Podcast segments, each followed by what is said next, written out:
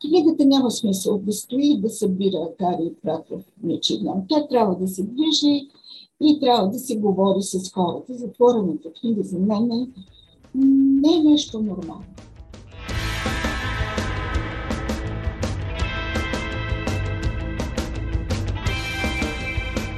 Здравейте, скъпи слушатели! Време е за нов епизод на първа страница, подкаста на с книги под завивките и Webcafe BG. През него ще ви преведем аз, Тем Сарабаджева и той, Антон Биров. Очаква ви поредният увлекателен разговор, който по изключение беше записан в условия на карантина за нас и с помощта на Zoom. Ето защо предварително ви се извиняваме за това, че качеството на звука не е перфектно, но качеството на размислите и историите, които ще чуете, компенсира това. Естествено, трябва да ви посочим и че този епизод на първа страница достига до вас с подкрепата на Спорт Българският спортен тотализатор е създаден през 1957 година и до днес целта му е да набира парични средства, с които да подпомага физическото възпитание и спорта в страната. Прави го с организирането на лотарийни тото игри в съответствие с изискванията на закона за хазарта и нормативните актове за неговото прилагане. Освен да събира средства за професионалния спорт у нас и да дава възможност на хората да печелят, спорт Тото подкрепя и българската култура. А сега е време да ви пренесем сред страниците на нашия гост, който искрено развълнува гладните ни за човешки истории сърца. А едва ли има по-подходящ събеседник от нея, когато говорим за разказването на истории за и от човека. Името на Веселина Седларска от години е в знак за равенство с думите честност, справедливост и човечност. Острото и перо не подминава най-наболелите злободневни теми, но и никога не се отклонява твърде надалеч от човешкото сърце, а центърът на света е град Сливен, където Веселина живее и днес. Работила е за вестниците Сливенско дело и Черноморски фар, била е кореспондент за Сливен на труд, тема Стандарт и Клуб Z както и сътрудник на Радио Свободна Европа и сайта Редута БГ. Между журналистиката и литературата са първите изборници Сънувах Мисисипи и Пасажирите на Ной. През 2016 година се гмурва в дълбокото с романа и авторефлексия Кладенецът. Следват сборникът с пъстри портрети и сюжети България за начинаещи и Депресията ме обича. А в края на 2021 година на пазара се появява и книгата Гладни сърца, вдъхновена от реални истории. От години Веселина работи и като редактор и е помогна на някои от най-актуалните български романи да достигнат до читателите в завършения им вид. Дами и господа, за нас е истинско удоволствие да ви представим Веселина Седларска. Привет, Веси! Много ти благодарим, че се съгласи да бъдеш наш събеседник в този епизод на първа страница. За нас е голяма чест, защото знаем колко трудно се съгласяваш да дадеш интервюта а, да даваш интервюта и междувременно обаче твоите остри коментари и размахан пръст срещу а, държавници, общественици, срещу обществото като цяло, успява така да събуди чувството за, за отговорност и за съвест и винаги попадат в целта. Тоест ти хем не искаш да си под прожекторите, хем винаги попадаш там, където е така най- най-сложно, най-комплексно и най-бурно в момента. Защо да тегли към често тези ужасни и злободневни теми, ако те не ти понасят? А, ако се замисля защо, сигурно ще престана да го правя. А, мисля, че нямам особена заслуга. Просто такава ми е фабричната настройка. Като дете в махалата възрастните хора ми викаха прокурор. Сигурно е имало причина. А, даже се спомням как казваха, тя трябва да отиде да учи право, а други хора, сред които и моят дядо, нали, безнадежният идеалист, казваше, ама тя като порасне, то няма да има престъпност. Бе, такова време съм живяла в детството си.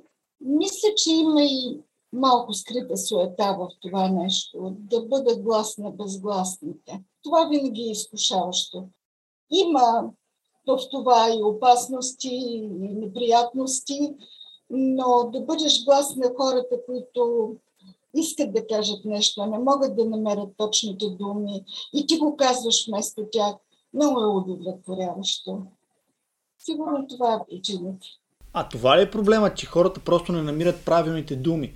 Защото ти казваш глас на безгласните, но живеем в едно много странно време, в което сякаш а, дори най-безгласният човек има къде да изрази мнението си публично. Има, но не сме. А, аз забелязвам как хората колко са свенливи в заявяването на позициите си. В, в обикновените неща говорят, даже на една опашка, даже когато се случи нещо, което изисква да вземеш отношение. Хората нямат тази, този кураж да застанат и да говорят високо.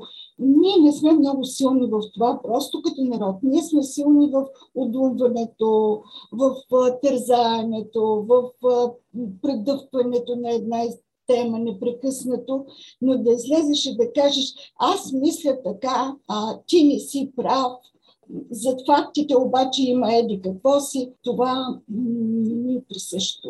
Мисля, че чисто исторически се е сложило по този начин при нас. И, и все пак живеем във време, в което всеки пише каквото му скимне в а, социалните мрежи. И там сме доста по-кресливи. Достатъчно е само да влезнеш да видиш коментарите под някоя статия, например. И там е друго. Там е а, онова говорене за гърба, за обливичко, клюкарско, което е ненаказано, защото не е в очите на другия.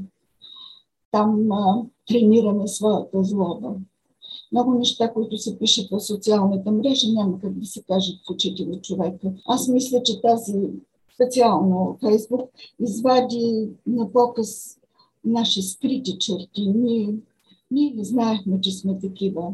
Сега, когато се оглеждам във Фейсбук, си мисля, Божечко, то се оказа, че сме по-добри, отколкото сме мислили и по-зли, отколкото сме мислили. Едновременно. Фейсбук някак като а, микроскоп увеличи нашите а, качества. То това е много интересно от друга гледна точка. На теория социалните мрежи би трябвало да ни сближават, да ни правят по-близки. Същевременно те ни дадоха възможност да сме по-разединени, да сме свързани в това да се караме помежду си, вземайки различни позиции. Абсолютно. Аз си спомням срещата ми с а, а, създателя на практика на www. Тим Berners-Lee. Бях на негова лекция в Виена. А, той каза, че е създал общо взето тази мрежа на нервна почва, защото казва, непрекъснато прескачах от един компютър до друг и накрая си казаха, бе, няма ли как всички ви тези компютри в ЦЕРН да ги събера в един компютър и така създава мрежата и казва, аз се направих, но как вие ще ползвате е ваша отговорност. Това е инструмент, като всеки друг инструмент, като ножа. С ножа можеш да се спасиш живота, а можеш да отнемеш живота си ние сме отговорни за това как ползваме инструмента. Инструментът си е прекрасен, нищо му няма, но тук винаги се питам, технологиите, които създаваме на равнището на нашето човешко израстване ли са. Мисля, че е безкрайно опасно, когато а, технологиите а, се развиват по-бързо, много по-бързо и надвишават най-общо да го кажем човешкия морал. За мен това е синдромът Чернобил. Когато едно толкова сложно нещо се управлява от хора с едни не толкова сложни представи за света и за отношенията, той избухва. Той избухва. По същия начин, мисля, че в Фейсбук всеки дневно избухват много малки чернобилчета, всеки ден и ние го чувстваме. А напоследък съм се заела да давам здравословни съвети, а как Фейсбук да, да не ми побърка, но никой не ме слуша. Това, това да не е заглавие на, на следващ сборник. Не, не, не, не, не. Дай един такъв съвет, поне един, на нашите слушатели. Не можете да убедите в а, спор в Фейсбук човек в обратното на това, което мисли. Ако щете да му изсипите цялата фактология на света, ако щете да сте най-красноречивият оратор, той ще ползва аргументи, включително това е дамата с зеленоока, пък зеленооките лъжат или нещо от този род, ще ви нападне като личност. А, ми се струва. хабенето на нерви във Фейсбук. Хората обикновенно не отиват да научат истината. Има един такъв израз, че само човекът, който те пита, искате ли турбичка магазина, само той слуша отговор. Само за него е важно дали ще кажете да или не. Долу-горе във Фейсбук е така. Само някой, който пише пупка на челото, дайте съвет. Евентуално той би прочел и изпълнил нещо. Но всички други а, неща, които се казват, се казват, за да получат своето потвърждение. Да се събере твоята блудница и да каже да, да, да, да, ти си прави, да, ние сме прави точно така. От това много голяма полза няма.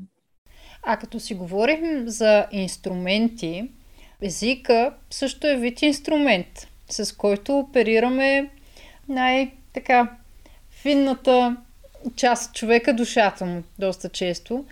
Ти си популярна с това, че работиш в сферата на журналистиката от години и а, най-очакваното беше известна си с твоите коментари, да се появи а, на пазара, на книжния пазар. Ако се роди книга от теб, то това да е някакъв много сериозен анализ, примерно анализ на прехода. Въпреки това ти изненада абсолютно всички с Кладенецът, първата книга, която се появи. След това с великолепните сборници България за начинаещи, Депресията ме обича и сега Гладни сърца. Това невъзможност ли е?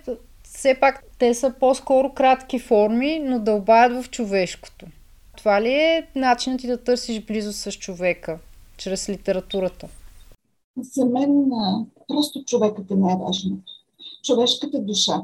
И също така народната душа, доколкото може да има такова нещо, но има такова нещо за мен, защото от сбора на човешките души, от общата ни душа като общество зависят какви ще са и преходите ни, и застоите ни, и изборите ни, и политиката ни, и всичко. А, човешката душа е а, територията на моя интерес, защото там се ражда първо всичко, което после се ражда в а, видимия свят по екраните, на, на компютрите, на телевизорите. Аз просто смятам, че че всичко трябва да бъде човекоцентрично. А камо ли пък литературата и журналистиката? Понеже аз съм малко по-запозната с твоите творчески въжделения и съмнения, беше се зарекла след а, депресията ме обича, ако не ме лъжа паметта, да напишеш повече. В края на 2021 се появи Гладни сърца, обаче. Защо се върна към писането? Имам оправдание. Тази книга сама се написа. Не съм написала аз. Просто тя, тя се написа в едно време, в което първо не можехме да се виждаме и да си разказваме истории, което е най-хубавото на едно общуване. И второ, мен пък ме нарязаха в една бъбречна операция и трябваше да стоя на едно място, така че съвсем не можех да се покажа а, или да, да контактувам с хора и ми липсваше разказването и слушането на истории. И сега това ми даде възможност да направя две в едно. Първо накарах хора да ми разкажат истории, такива, които би им се искало да ги разкажат в една хубава, приятна компания. Интересни истории с неочакван край, много лоши хора да има в тях или много добри хора. И после пък аз ги разказах на, на читателите и така до някъде се реших проблема с пандемията, с а, възстановителния период след операцията. Но тези разкази наистина се написаха сами. Те бяха толкова живи и истински, че аз просто имаше моменти, в които скоростта ми написане не беше достатъчна да, да напиша това, което минаваше през главата ми.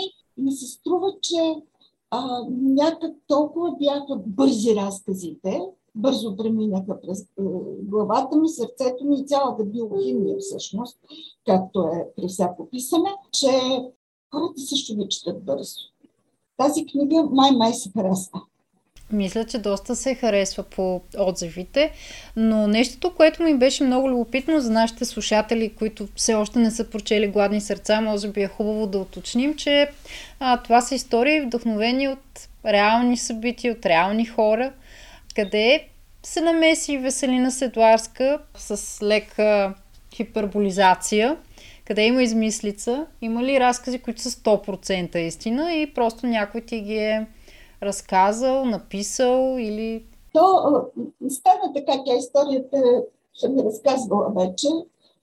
Случих се в една болнична стая с една възрастна жена, която беше голям спец по турските сериали. Аз не бях гледала турски сериал до тогава. Тя щеше да прекара след операцията си една вечер в интензивна стая. Ми каза, гледай, моля, че се серията да ми разкажеш утре.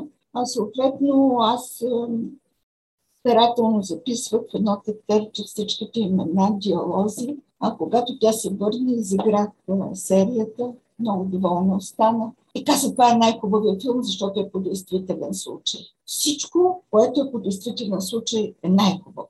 Ти пишеш ли разкази или само дописки? И аз казвам, да, тя журналистиката толкова ме е увредила да пише само истината, че аз не мога да си измислям, пък разказите се измислят. Тя ми да, а, глупости, какви глупости говориш. А, толкова народ ти се обажда по телефона. Я да накарай да ти разкажат по една история и ето ти истории по истински случаи, няма да си ги измисляш. И наистина така се случи, че доста хора откликнаха, разказаха ми такива истории, но не можеше, някои от тях ме молеха, разбира се, смених имената, някои от тях ме молеха да променя нещо по-голямо, за да не се разбере за кого точно става дума, а някъде аз Нещо, което никога не съм си позволявала в журналистиката, ма явно в мене. Това желание да преувелича, да поизлъжа е живяло потискано през цялото време от журналистиката и сега така избухна. И доста неща съм ги леко преувеличила, защото те така добиват по-литературен вид, стават по-драматични или по-комични, но в общи линии съм се придържала към истината и към смисъла на историята. Вдъхновението, доколкото те разбираме, идвало от по две линии. Първо от хората, които разказват тези истории и ти след това ги преработваш, но същевременно и от а, трудната ситуация, в която ти си се намирала и трудната ситуация, в която се намираме като цяло, като общество, всички заедно. Тази трудна ситуация в някаква степен продължава. Историите на хората около теб не свършват. Означава ли това, че би искала да напишеш още такива разкази? Не знам дали аз но мисля, че много хора трябва да го правят, защото разказването на история е спасително. Това е всъщност магията и на народните приказки. Ние дори не си даваме сметка колко много архетипи живеят в нас и как разказвайки истории си даваме кураж а, в а, тази доста трудна сега година и каквато беше миналата. Изобщо разказването на приказки, това е като седянка. Нали, хората се събират и някак си дават а, а, кораж, мъдрост. Прекрасно е това нещо. В приказките се крият много, много истории, които иначе психологията обяснява сложно, е сложно. Ето една Клариса Клариса Инкола, забравих името, която написа Бягащата с вълци. Тя обясни цялата женска психология и всички капани, в които попада жената, през приказките. Това е богатството. Трябва много внимателно да слушаме какво ни разказва някой, защото зад това, което ни разказва, има много други истории за него. А като си говорим... Вече не бях много ясна. Разбра... Разбрах. Разбрах. Като говорим за истории, а, много интересна е твоята с книгите и откъде започва тя. Имаше ли в детството ти, може би в ученически и студентски години, такава книга, която да ти остави такава голяма следа вътре в теб, че по някакъв начин да предреши пътя ти напред и живота, който ще водиш? А, имаше. Имаше една книжка от 10 на странички, на която помня добре иллюстрациите едно патенце, което, което плува по едно листо в едно езерце. Това беше първата книга, която аз взех в първи клас от библиотеката училищната. А, иначе у нас нямаше библиотека, домашна, трупана с поколение. И аз получих тази книга, която беше с много малко текст и с много хубави картинки. И се прибрах вкъщи, прочетах я и моментално се върнах в библиотеката да я върна и да взема още една. Обаче библиотеката беше вече затворена. Предполагам, че работното и време е свършило. И тая затворена врата ме накара да изпитам такава мъка, която просто не бях до този момент съзнавала, че може да се изпита. Значи зад нея има много, много, много такива книжки, обаче аз не мога да вляза. Вратата е затворена. Това е най-затворената врата в моя живот. Всеки път, когато искам да прочета някоя книга и нямам търпение да дойде, защото още не е издадена или не е дошла при мене, аз се чувствам пред тая врата. И може би вътрешно съм си дала някакво обещание, че няма да има затворена врата между мен и книгите. Че винаги ще намеря начин да отворя тая врата, ако ще и да я разбия, което сега внезапно ме кара да си спомня, че откраднах една книга от библиотеката в гимназията. Значи на всичко съм била готова. Разкритие. Да, ама как веднага вътре нещо в мен адвокатът на дявола каза, аха, помниш ли, като задигна стършъл на Етел Войнич на английски от библиотеката на гимназията. Стършъл на английски? Да, в английската гимназия в Пловдив. Да, значи включително съм била готова на престъпление. А върна ли я после? Или Не, отпаднах я за винаги. И сега е у нас и сега е у вас. Всъщност... Тя е толкова скъсана горкичката, че няма да, да бях върнала, щяха сигурно да я бракуват, но това не ме оправдава. Да? да приемем, че това е бил планът. А ти всъщност в момента явно компенсираш и имаш доста богата библиотека, че не само, ами даряваш доста книги. Тези, които си прочела, на които си се наситила, може би. На практика всичко подарявам вече, което съм прочела и което със сигурност знам, че няма да пожелая да прочета втори път. Не задържам. Давам на приятели, които мисля, че биха оценили точно тая книга. Книгите трябва да се движат. Но давам много на библиотеки, особено на една читалищна библиотека. Те милите са най-беднички и се радват на... Просто се радват на всяка книга. Книгата няма смисъл да стои и да събира кари и прах в нечи дом. Тя трябва да се движи и трябва да се говори с хората. Затворената книга за мен е, не е нещо нормално. Има ли някоя друга книга, която не би се разделила с нея? Не би я дала, въпреки че заслужава да бъде четена? Това е книгата, която чета на всеки 2-3 години. И коя е тя? Цитадела на Екзюпери. Като кажат цитадела, хората казват, а, очи бъд промен. Не, цитадела на Екзюпери. Да, много я обичам, да ми е на една ръка разстояние. А, още първото изречение ме омагиосва и то звучи така. Защото се нагледат на заблуди милосърдието. Това вече показва нали, каква книга е това. Странното е, че самият Екзюпери не знае, че е написал такава книга. Нали, тя излиза след като той а, вече не е жив. А, просто трима френски писатели събират всички негови бележки, които е предстояло да станат книга. Те не са знаели какъв е замисъл на Екзюпери. Книгата няма начало, няма край, няма сюжет. Това са размислите на един бедуински владетел за всичко за всичко. Мисля, че после са преработили първото издание, което са подредили, защото секретарката на Екзюпери е казала, че и при нея има някакви бележки. Така че общо взето в нея са сложени всички неща, които Екзюпери е написал, но не се знае дали в този ред, което няма никакво значение. Аз се чета през 2-3 години, защото странното на тая книга. Абе, мисля си, че знам на Исус.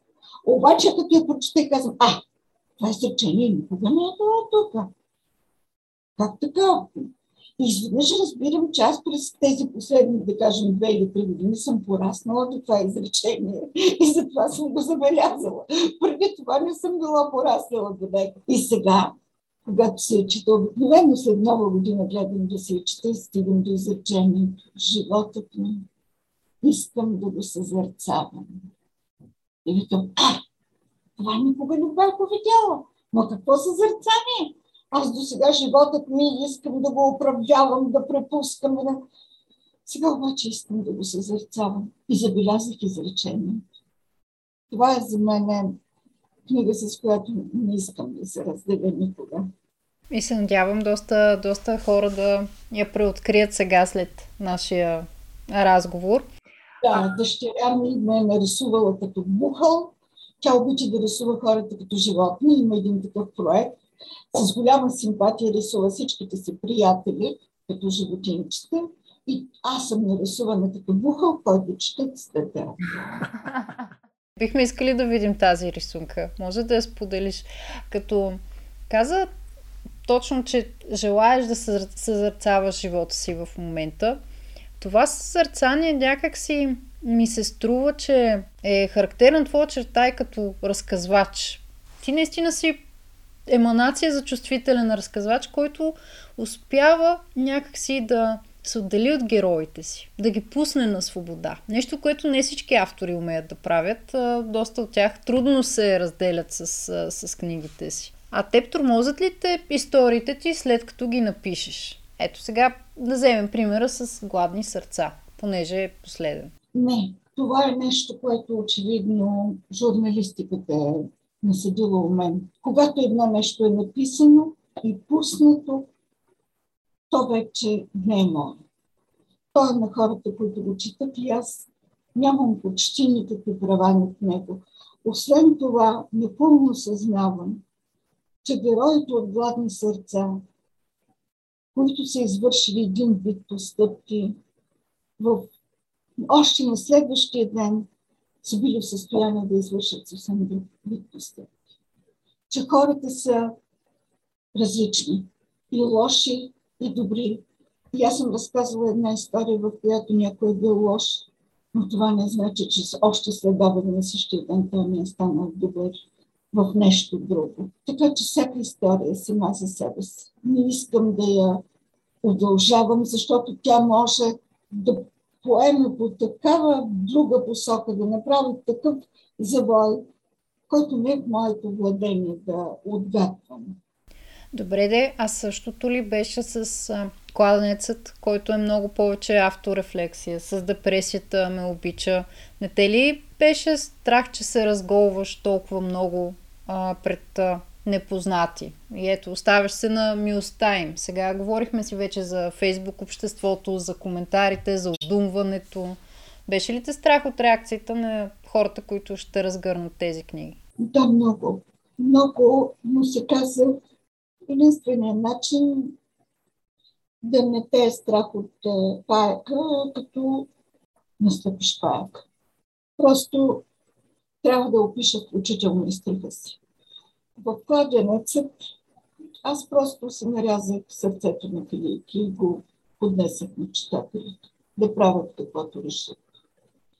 Само един, т.е. една читателка, само една, може би са били повече, но аз знам за една. Нали го изяди и го повърна в лицето ми. Извинявам се за тази дума. В 4 часа през нощта получих съобщение, ти не можеш да пишеш, ще ми загуби времето да чета твоята книга и така нататък. Аз си казах, Боже, странично е позната, не е много добра позната. Аз си казах, Божечко, тя е по-зле и от мен. Защото аз описвах в кладеница колко съм зле. Обаче винаги има някой, който е по-зле. Щастлив човек не може да пише такова нещо. Дали? Само много нещастните хора са толкова зли. И аз вече не възприемам лошите, гадните оценки като нещо обективно. Не, не са моя проблем. Това са хора, които имат нужда да го направят. Кой човек има нужда да бъде гаден? кой човек. Това не е добрия или щастливия човек. Нещастието прави хората гадни и някак простено да има на всички. Не ми е важно. Важно ми е аз да, да съм достатъчно наясно със себе си, че като ще казвам, ще кажа всичко, пък какво ще си помислят? Ами те ще си помислят това, което засяга и самия техен живот. Те няма как да го преценят през моите очи, ще го преценяват през своите. Доста писма получавам. За кладенеца беше много смешно. Аз си мислех, че имам уникалната майка на този свят. И като получих 100 писма, вие сте описали моята майка, започнах да си мисля, че а, всички ние имаме всъщност еднакви проблеми, Господи, в различна степен, но крайна сметка всички имаме едни и същи проблеми, които се свеждат до 7, 8, 9, 10 неща. И защо за Бога не си помагаме, като всички сме толкова еднакви, ами се спъваме? Ами не знам, сигурно сме много непораснали. Спомена думата, защо, въпроса защо не си помагаме и това ме насочва към нещо, което ти също правиш, ти помагаш и на други писатели. От години, освен като журналист и като писател, се изявяваш и като редактор. Работила си по някои от най- добрите романи, на български романи на последните години, като Тяло по троклята, Хавра, Опашката. Много ми е интересно на мен точно този аспект от работата ти и работата на всички редактори. Къде според теб е границата, отвъд която редакторът вече започва да отнема едно произведение от неговия автор? Аз много обичам да редактирам. И много обиквам книгите, които редактирам. После им трепера как ще ги приемат читателите като деца сами. Да се редактира, общо взето, не е толкова трудно отстрани погледнато, сменяш едни думички с други. Но тук много е важно. Началото, когато за първи път трябваше да редактирам, си казах, чакай сега, това е много, много сериозно нещо. Влизам в едни много интимни неща. Някой човек е писал, там цели нощи е търсил изречение, образ, дума и аз сега бам с думата. Нали? И реших, че трябва да променям само тези изрази, които, които ако се променят, биха направили книгата по-добра в онази посока, в която автора иска да е по-добра. Защото редактирането е като, като акуширане. А това му е хубавото. Нещо ще се появи на този свят. Нямало го и ще дойде. Чудо, както раждането на едно дете. И ти можеш да помогнеш това дете това е почти божествена работа. Ти можеш да помогнеш това дете, ако евентуално се появява на този свят с някакъв недък, някакво малко увреждане. Ти можеш да премахнеш това увреждане. Да кажеш на автора, тук не си ясен. Защото пък към читателя имам огромния дълг. Когато чете книгата, всичко да му е ясно. Недопустимо е читателя да чете и да не разбира какво се случва. Това просто каквото искаш друго сгреши, но да го държиш в неведение какво се случва в книгата ти, да го караш да гадае, смятам, че е снобизъм или обратното неграмотност. А, забелязвам, че повечето книги, които съм редактирала, съм карала авторите да преработват финалите. Имам някаква слабост към финалите. Искам ми се финалът да звънне, да, да улучи читателя в душата и така като прочете книгата да може да, да почувства своя, да каже, е, добре, че прочете тази книга. Финалът за мен е много важен. И първото изречение, там съм безпощадна също. Но аз не съм, казва, че съм от меките редактори, дори има отговорни редактори, които смятат, че това е недостатък. Аз не мисля така. Трябва да се запази колорите на автора и трябва да си почтен към читателя. И всичко е наред тогава. Има книги, които просто те убиват с редактирането им. Например, на Струни на Радко Пенев беше там има описана толкова тежка история с дете, с момченце, с такива тежки последствия. Ревях и, и, и редактирах. Хрумна ми нещо от това, което казваш, за да отидем малко така по-към, отново по към по-добрата страна на редактирането. Това е много важна работа, това е безспорен факт. Но читателите много рядко може би разбират за това кой е редактора или може би много рядко обръщат внимание. Смяташ ли, че това е един вид неблагодарна работа? О, не, не е неблагодарна, защото книгата става по-хубава. То какво е, друга, какво друго удовлетворение да искаш? Не е неблагодарна, защото всички автори, които съм редактирала, след това са ме благодарили. А, и се казвали, искам, ако напиша нещо, пак ти или нещо такова.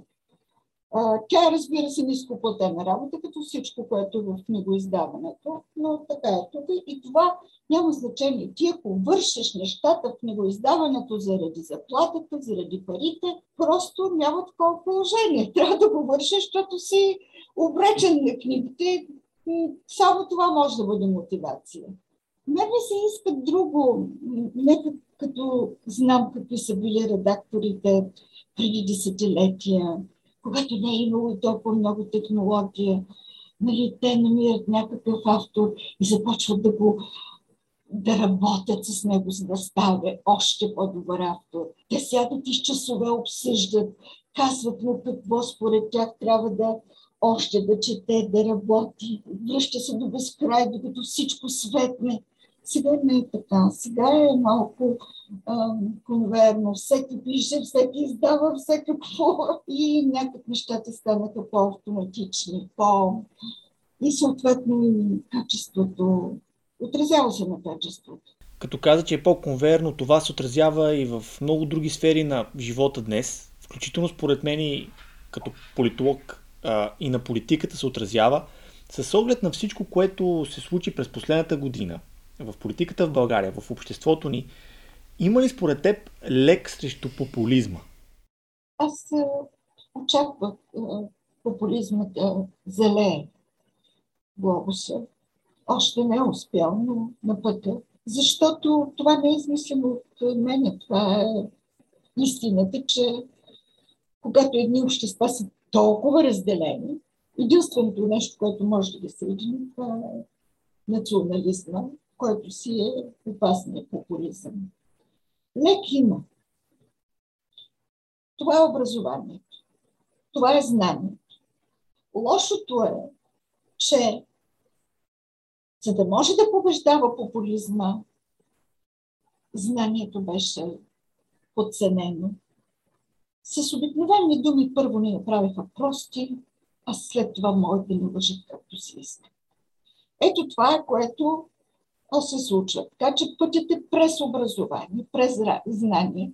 Невежеството е най-големият грях според а, моята инструкторка по йога, с която аз споря и казвам, е, хайде сега, толкова страшни неща има като, като убийства, като войни, като това. Ти невежеството. Тя ми казва, да, ама почти всичко лошо се ражда от невежеството. Да вземем тук последната година, в която ще се избием за тези вакцини. Не беше ли невежеството, от което се роди този, това излишно воюване с а, науката, с а, приятели, колко народ се разделиха, колко народ се скараха заради това, че едни вярват в едно, други в друго. След като то си има наука и тя ти казва кое какво е. Все едно сме се скарали за таблицата за умножение за Бога. Спориш с инструкторката ти по йога, но всъщност самата ти, един от най-големите ти страхове от входа на този разговор, стана ясно, че е затворената врата на библиотеката.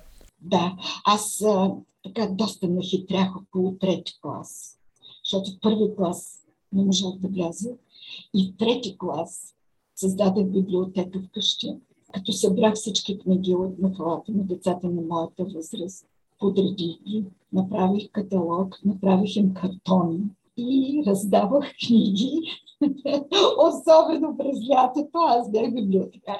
После се събирахме да ги обсъждам. О, имала си книжен клуб. Имала си книжен клуб преди да е било модерно. Преди да го наричат книжен клуб. Не знаех, че е такова, обаче те ме слушаха, четяхме Малкият Бобеш една дебела книга от моето детство за едно момченце от Бърна. Всички се караха за нея, защото всички искаха малкия бабаш, аз един екземпляр. И така имаше списък на чакащи. Хубаво е, че се върнахме на книгите, защото с книги искаме и да завършим разговора с теб, с нашите блиц въпроси. Ясна е идеята, задаваме ти въпрос и ти ни отговаряш възможно най-кратко. Първият ни блиц въпрос е, коя е последната книга, която истински те впечатли? Мисля, че беше Зона на Сергей Давлатов. Тя беше публикувана в Съвременник. Това е една от книгите в чекмеджетата, една от забранените книги. На практика той заради нея емигрира, когато е забранява той. По-късно в следващия брой на съвременник, в следващата си книга за наят, описа този случай. Зона е журналистическа почти книга. Той описва а, своето, своя стаж като войник в своята казарма. Тогава той е трябвало да охранява затворници в Коми. Затворници от целия Съветски съюз в Коми. А, нещата са много човешки и изумителното, което той не ти казва нали, директно, но ти го виждаш, че и тези в затвора и унези, които ги пазят, общо взето са едни същи. И са еднакво несвободни и нещастни от двете страни на решетките. Но всичко това с неговите невероятни неща. Аз обожавам Сергей Давлатов, както и много други хора, подобни на него, които са пазили ръкописите си, които излязаха по-късно. Сега не знам, излезе нова книга на Андрей Платонов, разкази, Зората на мъглявата младост. А ако ме разочарова, много ще се ядосам. Много ще се ядосам. Продължаваме с въпрос за книгите, които не са те разочаровали конкретно. Коя е книгата, която много обичаш, но според теб не е достатъчно популярна? Пак цитадела ще кажа.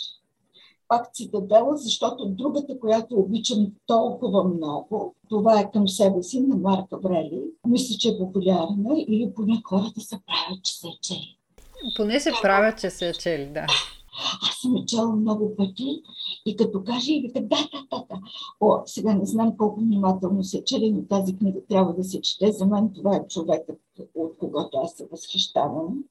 Човекът, който е притежавал целия свят и е бил толкова смирен. Осем години той вечер в своята палатка ли се е казва по не знам. По време на война сяда и пише за човешката душа, за човешките нрави, води война, умират му деца, едно, две, три. Стоик, изключителен. А, друга книга, която много харесвам, а не е много популярна, е Червената книга на Юнг. Аз съм известна с това, че много харесвам и популяризирам. Там пък е изумително това, когато Юнг се разочарова от учителя си, отделя се от него. Просто му отнемат почвата под краката, цялата му конструкция на живота се събаря, защото Фройд вече не е авторитет, Фройд вече не е прав за него. И какво да прави той? Не, не на кръстопата ми, хиляди посоки нали, пред него. И той сяда и пише тази книга, за да намери пътя си и го търси не навън, а навътре. Това е голям урок за всички. Как трябва, когато нещо такова ни се случи, да се спрем, да се слушаме, да се познаем и да събираме сила да тръгнем по своя посока. Когато ми се струва, че всичко вече се е среднало. Затова я харесвам. Това е една много м- опасна книга, бих казала. Зависи в какъв период я четеш. Спомням си, че по време на първите месеци на пандемията ти казват също, че си спряла да я четеш. Да, трудно е. А поначало аз чета от нея по маничко на дози. Я вземам, защото а, тя е толкова плътна. И за всяко изречение има толкова много мисъл, че не можеш да го поемеш. И сега последен блиц въпрос. Книгата, по която ти е било най-трудно да работиш. Без значение дали твоя или чужда. А, аз тук май се изгърмях пищава. Най-трудно ми беше да редактирам Струми на Радко Пенев. Много, много ме докосна тази книга, защото в нея се разкрива нещо отвратително, което се случва на момче на възрастта на моето внуче. И аз си представях моето внуче. И така редактирах с наистина ми беше трудно. Сега приключих редактирането на една книга, която предстои да излезе. Там пък ми беше трудно, защото Бога ми не бях наясно с врачанския жаргон и трябваше да го освоявам в движение. А, а иначе по писането на моите книги не, не е било трудно. На мен просто не ми е трудно да пиша. Това е нещото, което мога да правя лесно. Имам чувството, че накрая вече няма нищо да мога да правя заради физическо отпадане и, и така нататък. Само ще остана ще ми остане една клавиатура и това ще е територията на моя живот. Да, да мога да го правя. И да разказваш също така, защото си не по-малко умел устен разказвач. Ние много ти благодарим за, за този разговор. Искаме още да си говорим с теб, ама обещахме да те пуснем на време. Желаем ти много вдъхновение, обаче по-хубаво вдъхновение, много истории, които да дойдат при теб, дали от други хора, дали от теб самата и дано достигнат до читателите. Благодаря ви. Благодаря ви, а вие все така разтваряйте книги за хората, защото това е много важно. Това беше всичко за този път от първа страница. Нов епизод очаквайте на всеки две седмици, винаги в четвъртък. До тогава не забравяйте да се абонирате навсякъде, където виреят подкасти. Следете сайта WebCafe.bg, където всеки епизод се появява с придружаваща статия, а чуйте и другите предложения на сайта ни. Подкаста Хедонисти, посветен на хубавите неща в живота, както и тихо филмът започва, който е рай за всеки киноман. И не забравяйте съвета на един от предходните ни гости. Абонирайте се за първа страница.